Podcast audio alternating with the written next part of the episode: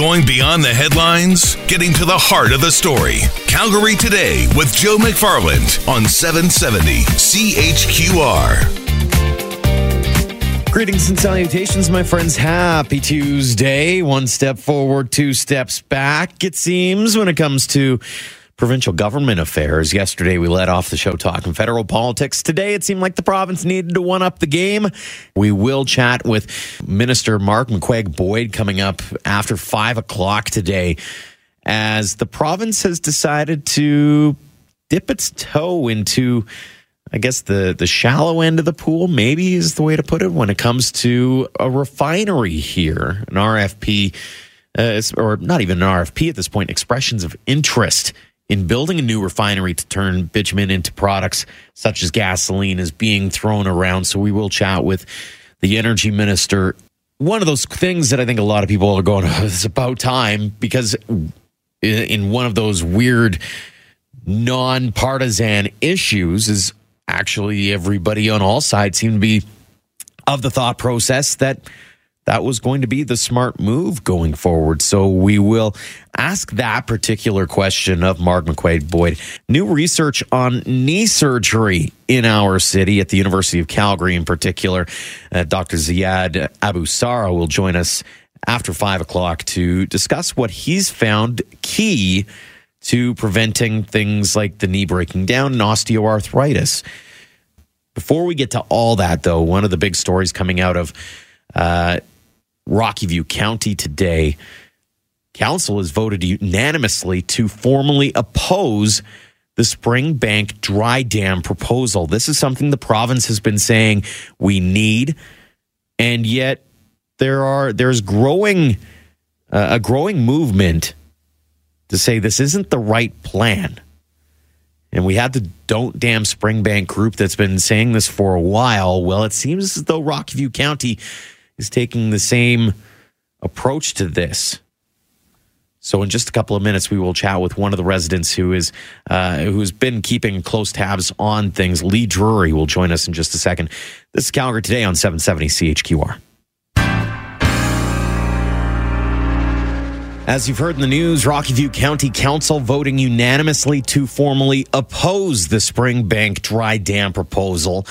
It has been a contentious $250 million project to, to, mitigate the flood risk here in Calgary and downstream.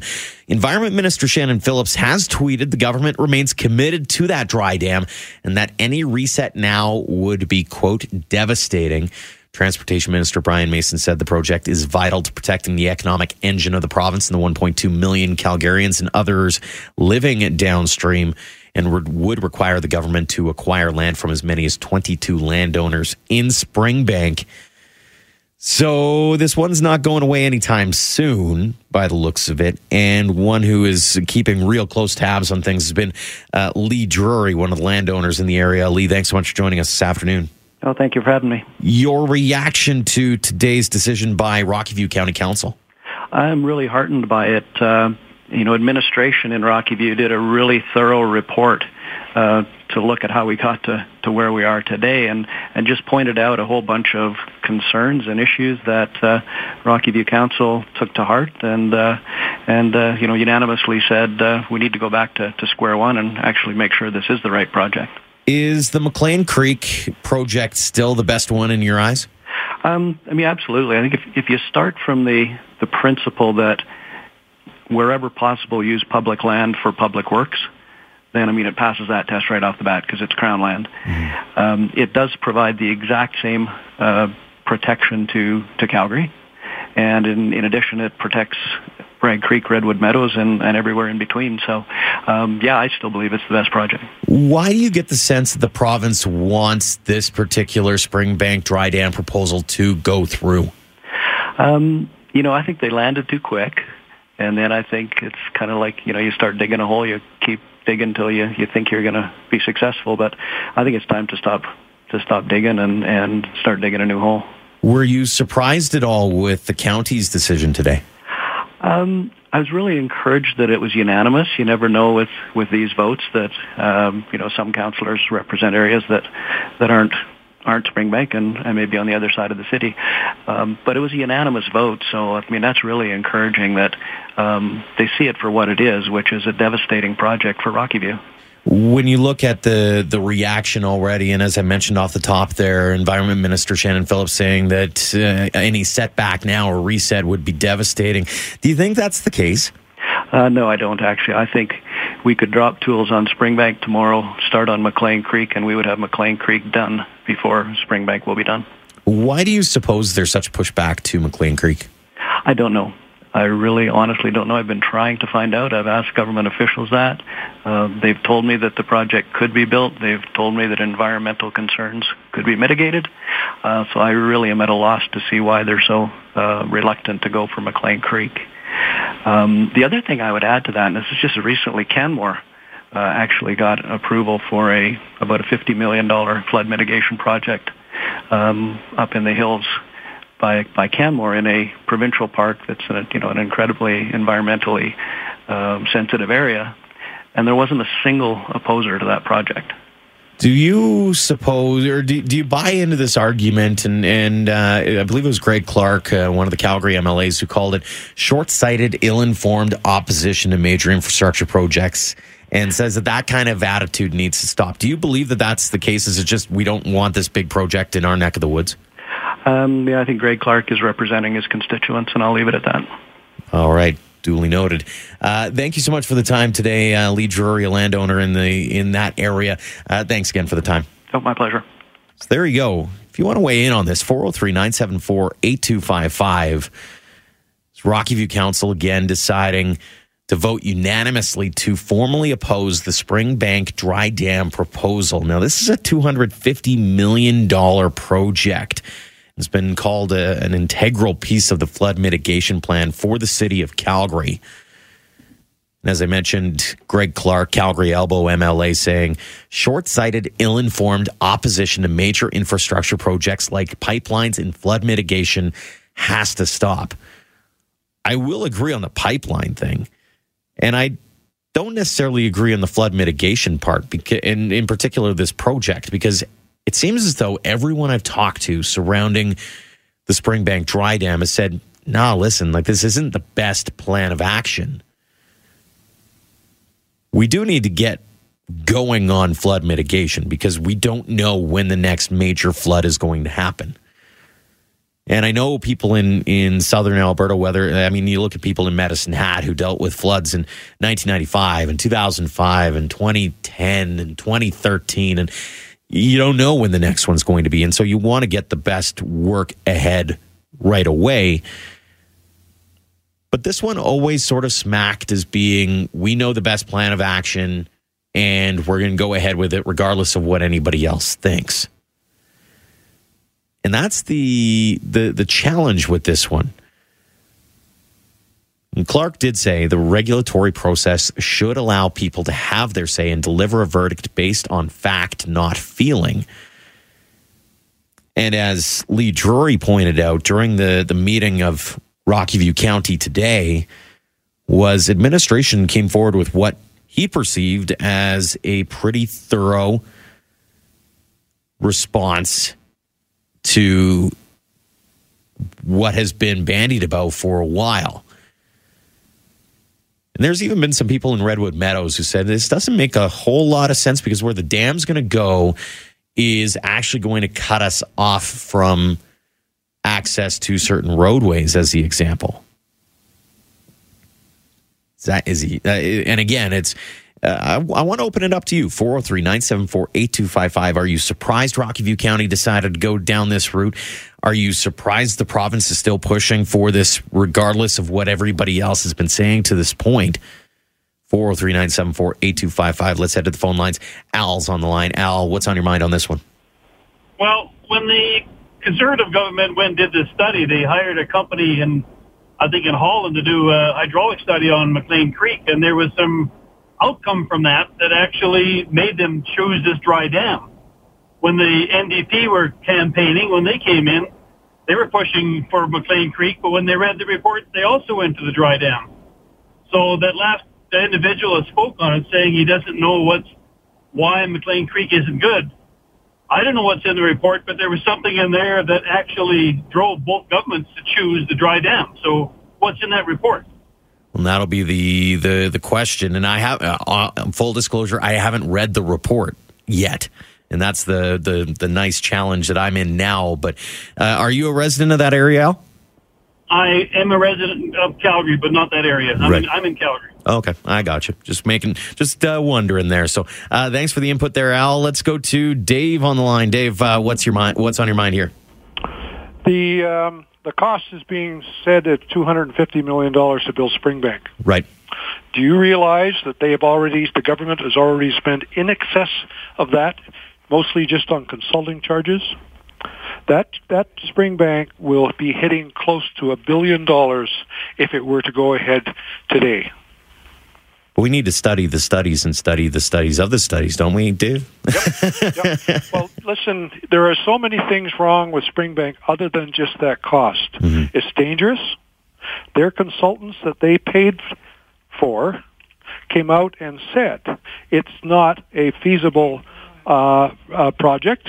It can be dangerous because it's a uh, because it's a dry dam. It's an earthen dam, and that if it were to ever uh, break or whatever, it would take 15 minutes for that wall of water to hit downtown Calgary. How much how much uh, warning time can you give the people of Calgary? Well, and then the question becomes, what's the warning time to get out, or what you get from McLean Creek? Well, which would be a more clearly. Sorry, sorry, to interrupt, but McLean Creek is too small. Mm-hmm. They predicted that there was over 100 million cubic meters of water came down during that flood. Mm-hmm. And they're building McLean Creek to hold 56 million. Doesn't make much sense.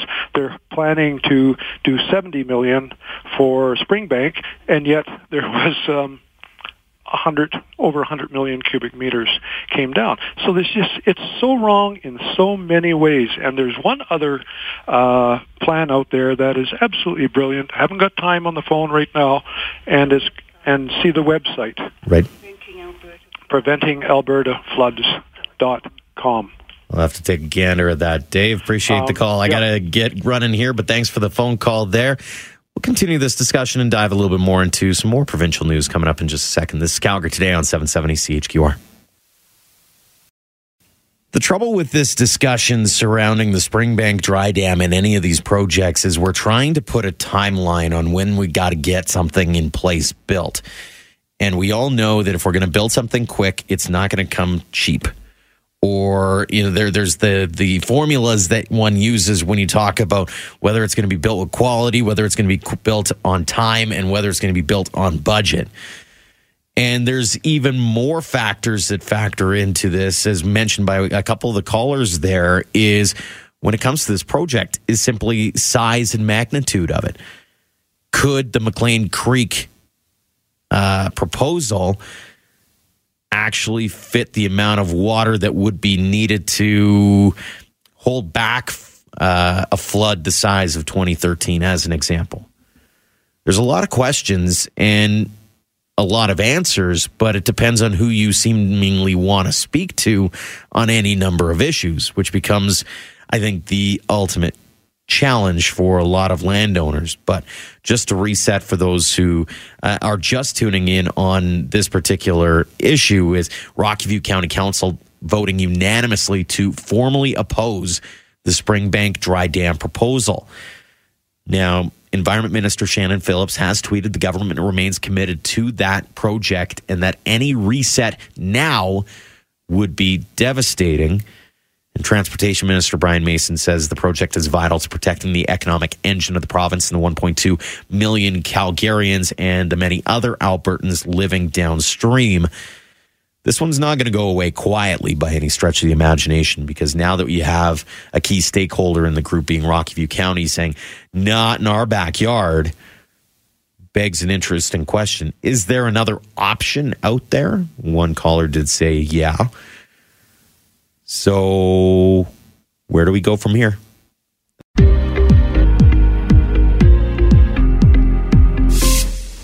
As you heard in the news, Premier Rachel Notley saying the province wants to build a new refinery to turn oil sands bitumen into products like gasoline. And Notley's looking to the private sector for proposals. To learn more about this whole idea, we bring in Energy Minister Marg McCuaig Boyd. Minister, thanks for the time this afternoon. Great to be here. Let's talk about today's announcement first, and uh, a pretty big one from the premier and yourself. Uh, maybe describe the, the rationale behind this to, this decision in this this direction. Well, you know, we uh, for a long time we've talked about upgrading uh, in Alberta, and we, our government's been doing quite a bit in that space. You know uh, along with talk about getting pipelines built, we need to do more for value add here in Alberta. And uh, you know, it's it's time to grab the bull by the horns, as it were, and uh, do something. You know, I'm old enough to remember when Peter Lougheed started this work many years ago, and for whatever reason, it the vision dropped. And you know, we're picking up that vision. Uh, you know, it means more jobs here in Alberta, uh, more value for our product as as owners of the resources here in Alberta. So uh, it's a great news announcement today, and it's you know along with many that we've been doing, uh, many of the strategies we've been doing to do energy upgrading in Alberta here. What do you foresee as maybe a timeline on each of the steps? Are you hoping a couple of months? Are you hoping maybe six months? What what sort of your your hope and dream here? Well, this first step today is just getting out uh, expressions of interest to get them to us by February 8th. Then we'll be reviewing, um, you know, what that could look like. And then uh, one of the potential moves could be getting an RFP out um, to see, you know, for or, or, you know expressions of interest in you know the next phase. And we're looking at ideas on either brownfield or greenfield development in the refining space a lot of people from all walks of the political spectrum have said that this was uh, maybe a little, not necessarily too late, but what was the wait for in a sense? Because there were a lot of people who were saying this this was the logical step six months ago. Why the delay? Well, I think uh, you know we've been working on a number of strategies. You know, as after we uh, commissioned the EDAC report, but you know I think lately the market uh, access challenge really uh, amps up why we need to do more made in Alberta uh, refining and upgrading and uh, and that kind of thing. So you know we've been working honestly we've been working on this for three years. When we started with petrochemical development, you know we've uh, announced programs for partial upgrading and for feedstock programs. So we've been doing a lot. We announced yesterday about uh, looking at the potential of feeding into uh, LNG uh, projects on the on the coast. So this is just a num- you know one of many things we've been doing. But absolutely, market access is critical, and uh, I think we've seen that with the differential lately as well. You know, this just highlights uh, the need to speed up a bit and do you know more made in Alberta projects. Are you worried about that Made in Alberta project, given that you still need that access part and you're not necessarily getting the buy in from other provinces? Well, you know, I, we do see a path, pathway to get those uh, pipelines built. And, you know, some of the pushback has been on not refined projects uh, products. So these are going to be refined products. So that's a bonus, I think. Uh, and when we talk about refined products going through the pipeline, we don't need as much diluent, so it does increase the space. So I think this is all fitting in quite nicely. You know, and uh, as Albertans, you know, when we face challenges, we do what we do best is we you know, put our efforts into Made in Alberta solutions, and that's what we're doing. Is there a hope in all of this that you become less um, uh, involved, I guess, or, or, or, less reliant, I guess, on a federal government or other provincial governments. that you kind of take a little bit more, or the province takes a little bit more of the heat in a sense, and and where there's risk, there's also reward. Well, you know, yeah, I think uh, we we can't sit around and wait for the federal government to act anymore. You know, they've been uh, lots of nice words and platitudes, but uh, you know, we we uh, you know we can't be a feeder plant for the U.S. any longer. That's we're sending a lot of dollars down to the U.S. for them to do things with, and and those dollars should be staying here in Alberta and indeed in Canada. So uh, you know we're going to do what we can do uh, here in Alberta and. Um, solve some of these challenges. And uh, today's announcement was, uh, you know, a piece of some of those challenges that we're uh, working with. Your department as well yesterday made a, an announcement surrounding LNG as well, with a couple of, of big names being named to uh, to a panel and, and working committee. Describe a little bit about the this process in particular and, and how that might help as well with sort of the the overall feeling in the energy industry right now. Yeah, well, you know, the the panel, the two we announced yesterday are, you know, uh, charged with being very focused on what what's it going to take to get another couple uh, LNG projects over the line and help us understand. Um, as you know, I live in Northwest Alberta, and we're over some of the world class resources uh, when we look at uh, natural gas liquids, and so we um, we have a lot of resources here in Alberta. We can do way more with them and, and get more dollar again here in Alberta. So how can we feed into into that? And um, you know, it's we look at the differential. Um, you know, when we're the crisis we're facing right now, and that's pennies on the dollar. And this is the same situation. We're getting pennies on the dollar uh, for our natural gas resources. So you know, it's it's a similar thing that we're doing. We're you know we're very focused on what's it going to take, and uh, as you noted, we have two stellar individuals that are going to help us do this work, and you know give me some good advice uh, to to give to the government about where we can go next with with that project. Energy Minister Marg McCuaig Boyd joining us on Calgary today. We will continue that discussion next. Let's continue our discussion with Energy Minister Marg McCuaig Boyd as the Premier has announced the province is looking for some proposals into building a new refinery to uh, refine Alberta's oil sands bitumen. And, Minister, after listening to the government announcements recently, I can't help but feel like you're setting yourself up for an overall energy vision ahead of an election.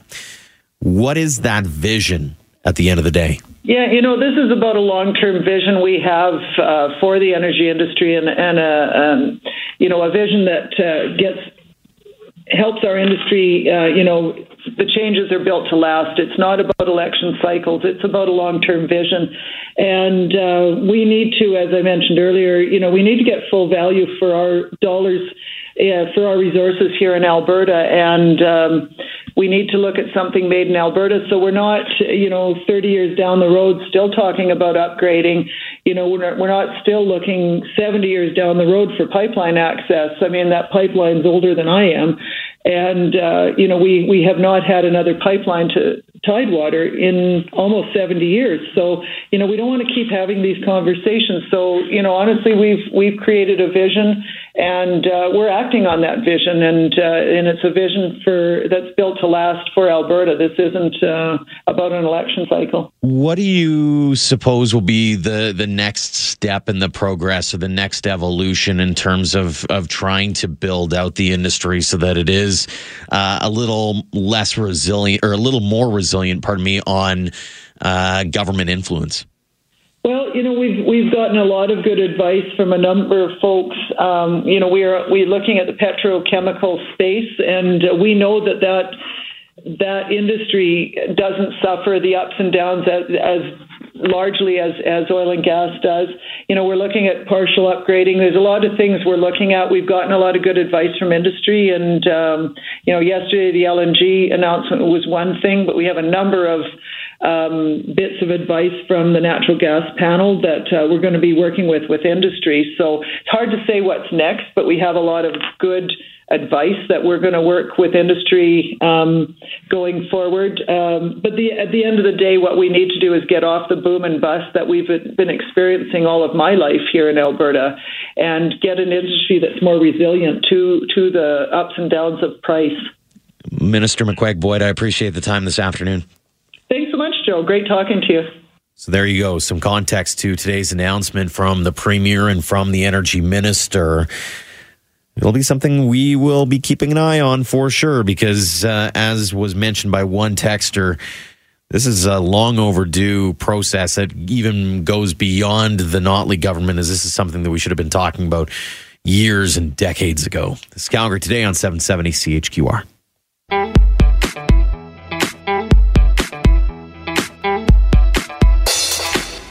Piece of news from over the last couple of days coming out of the University of Calgary and the Human Performance Lab as they've been looking into knee surgeries and the connection to osteoarthritis and what exactly is maybe some of the risks on your knees. And one of the doctors who is in charge of some of that research is Dr. Ziad Abu Sara.